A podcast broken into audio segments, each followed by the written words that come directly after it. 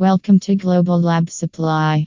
Today we have came up with a new topic about all you should know about benchtop hood. For any laboratory, safety measurements are must, and if it involves toxic gases then you need to be extra cautious. Benchtop hoods or benchtop fume hoods are necessary if your laboratory involves working with toxic fumes and gases. The fume hoods are ideal to contain any type of toxic gases inside them and keep the workers and laboratory safety.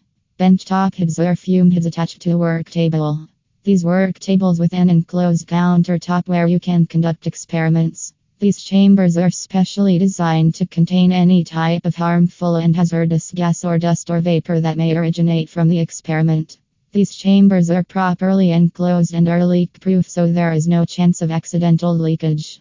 Additionally, there is an advanced or ULPA filter that constantly filters the air inside the benchtop hood to keep it secure. Types of benchtop hood There are mainly two types of benchtop fume hoods ducted fume hood. These are fume hoods with ducts at their back. These are conventional benchtop hoods and are 3E bulky in size. These hoods have exhaust ducts to filter the air. If you have to use it, then make sure to place this hood near a window covered with infills. Ductless benchtop hoods These are the advanced version. The ductless hoods do not have any exhaust duct and use advanced technology to filter the air.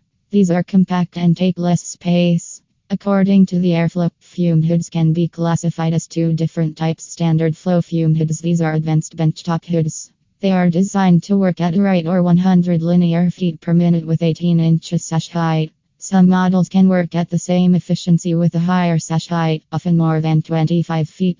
Low flow fume hoods The low flow benchtop hoods work at the rate of 70 linear feet in a minute with 18 inches sash height. How does the fume hood function?